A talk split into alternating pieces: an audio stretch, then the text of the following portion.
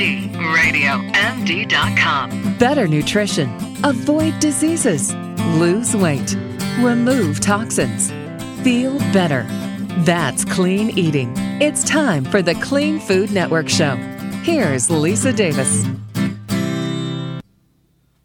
A couple of days ago, a bee flew into my car, and even though I stood or sat, I should say, completely still, it stung me under my arm. And I have to say, my left arm, my upper arm is twice the size of my right arm, and it flippin' hurts and it is inflamed. So people might be thinking, okay, is this a type of inflammation that we're talking about? Well, there's some other types of inflammation going on inside your body as well. And here to join us to talk about this is Shelly Malone. She's a conventionally trained, progressive minded nutritionist. She has spent over 20 years working in the healthcare and nutrition industries. Hello there, Shelly. Welcome. Hi. Thank you for having me. Happy to be here. Oh, oh, it's so nice to have you on. I mean, I honestly, I haven't been stung by a bee since I was a kid. I had no idea that this would happen. I'm like, what the heck? Like the sting itself, I was like, oh, that doesn't hurt. And then I'm like, Womp, you know, suddenly it just explodes. It hurts. Uh, my I know arm that just happened grows. to me. Doesn't it? I'd have been stung Oh. as a kid and then not. I think when I was pregnant. Like, wow, I forgot how much this hurts. Now, I think that's what people think about with inflammation, but we're talking about digestive issues, we're talking about pain, we're talking about cancer. What what is going on? What exactly is inflammation?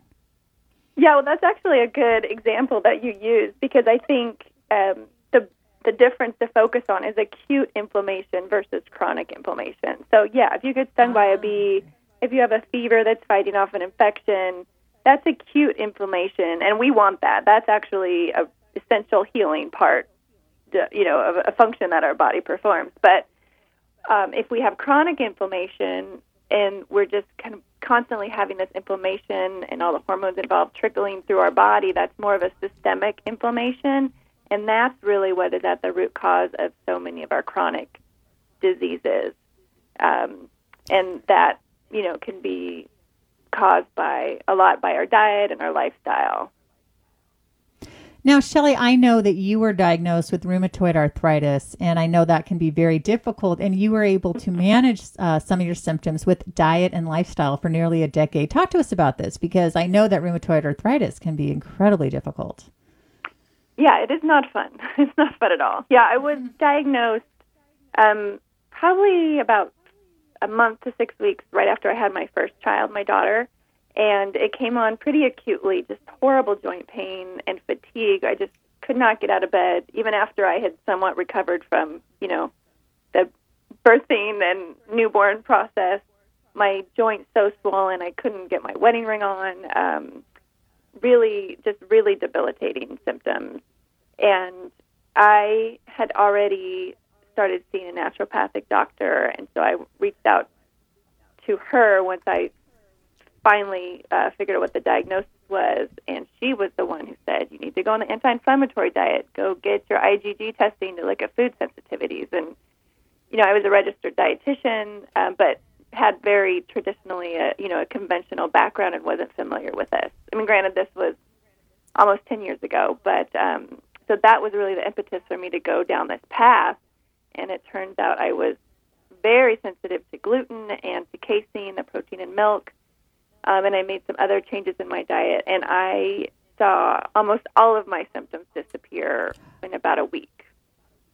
It was, That is Remarkable. incredible. yeah, yeah. Now, talk to us about what did you say? The IG, the RG. Yeah, IgG was it? I mean, testing. IgE. Yeah, IgG Yes. antibody is the type of testing you would have to look for food sensitivities. It's it's one of the tests versus like IgE is the testing if you were to have a true food allergy. Um, so it's a type of blood test. I will say it's it's not as sensitive and specific as we'd like it to be. So really, the best test is to just do an elimination diet and take out the suspected problematic foods for at least at least two weeks, ideally four weeks, um, to really know for sure. Because the test results aren't always as dependable. Um, but yeah, it can. If you have a sensitivity to these foods, then that is a huge trigger of inflammation because it's seen as something foreign to your body, and it's eliciting that inflammation response. Now, if somebody gets the IgE or IgD test and they don't have a sensitivity to wheat or casein, would you still recommend they remove it if they do have uh, some sort of uh, arthritis, rheumatoid arthritis, or other uh, neurological conditions? Yeah, if they had autoimmune, I would say anyone with an autoimmune, Autoimmune, condition mhm. should eliminate gluten.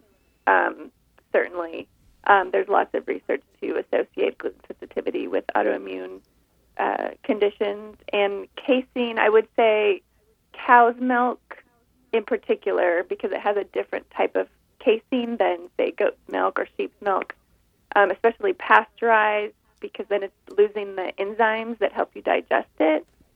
I would still look into see eliminating pasteurized cow's milk and especially low fat cow's milk. I know we're all kind of still trying to get out of this low fat craze, but full fat milk is actually better for you because it has the fat, which actually helps you absorb the fat soluble vitamins in it. Without them, you're not you're not getting the the vitamins that are actually the anti-inflammatory part of the milk. So I would I usually recommend people who come to me with chronic issues, whether it be chronic digestive issues, skin issues, um, absolutely autoimmune issues, to take out gluten and pasteurized cow's milk and see if they feel better. You know, I did. I've done a rotation diet. Actually, I'm I'm sort of on one now because I have a lot of different food sensiti- sensitivities, and every now and then I'll be like, okay, I got to start fresh and see. And it does make a big difference because when I did that IgD test, it showed sunflower seeds, casein, and almonds. I was heartbroken. I love almonds. I could do without the sunflower seeds. I could do I could do without Yeah. the casein. Uh, but the almonds is tough. But then there's like other little things that I'm sensitive to. So when I was able to take them out and then put them back in, bam, you really get an, an, an instant reaction. Like if I eat sunflower seeds now, I instantly get a sore throat. It's like the weirdest thing. Okay. So, Yeah. right? And so if I'm eating those foods uh, and they're going to just make me more inflamed. So for people who don't have these health issues, you still want to keep the inflammation down. So what's like an ideal anti-inflammation diet in addition to taking out the wheat and the uh, dairy if you know you can? Um, I would definitely start with the fat, and I, I think I mean a lot of these things are could be easy to do. I'm really big on just swapping things out. You know, I mean, it's it's hard to just completely you know turn over the apple cart, but if you could just swap the types of fats we use, because a huge contributor to inflammation is that we have um, a much higher ratio of omega six fat um, to omega three fat in our diet, and that is a huge cause of inflammation.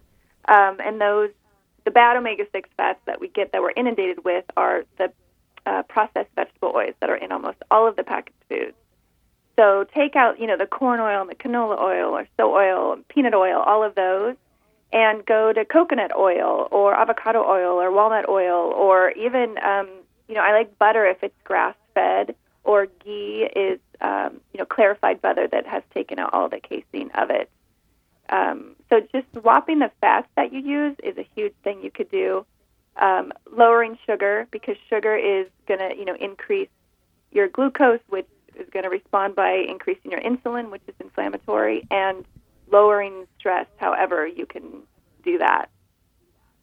That is such great advice. Shelly, tell us all the ways we can find you. You can find we can find more information about my book Inflamed at inflamedbook.com and my website is shellymalone.com and you can find me on Twitter at at Clean Cravings or on Facebook Shelly Malone and my uh, my book is available on Amazon.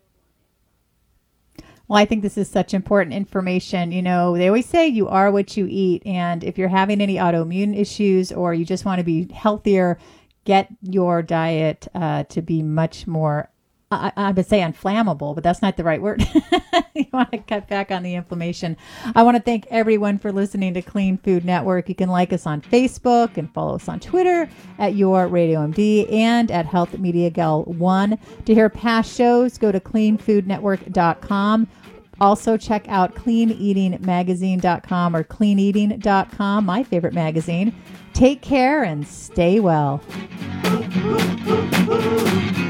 Woo, woo.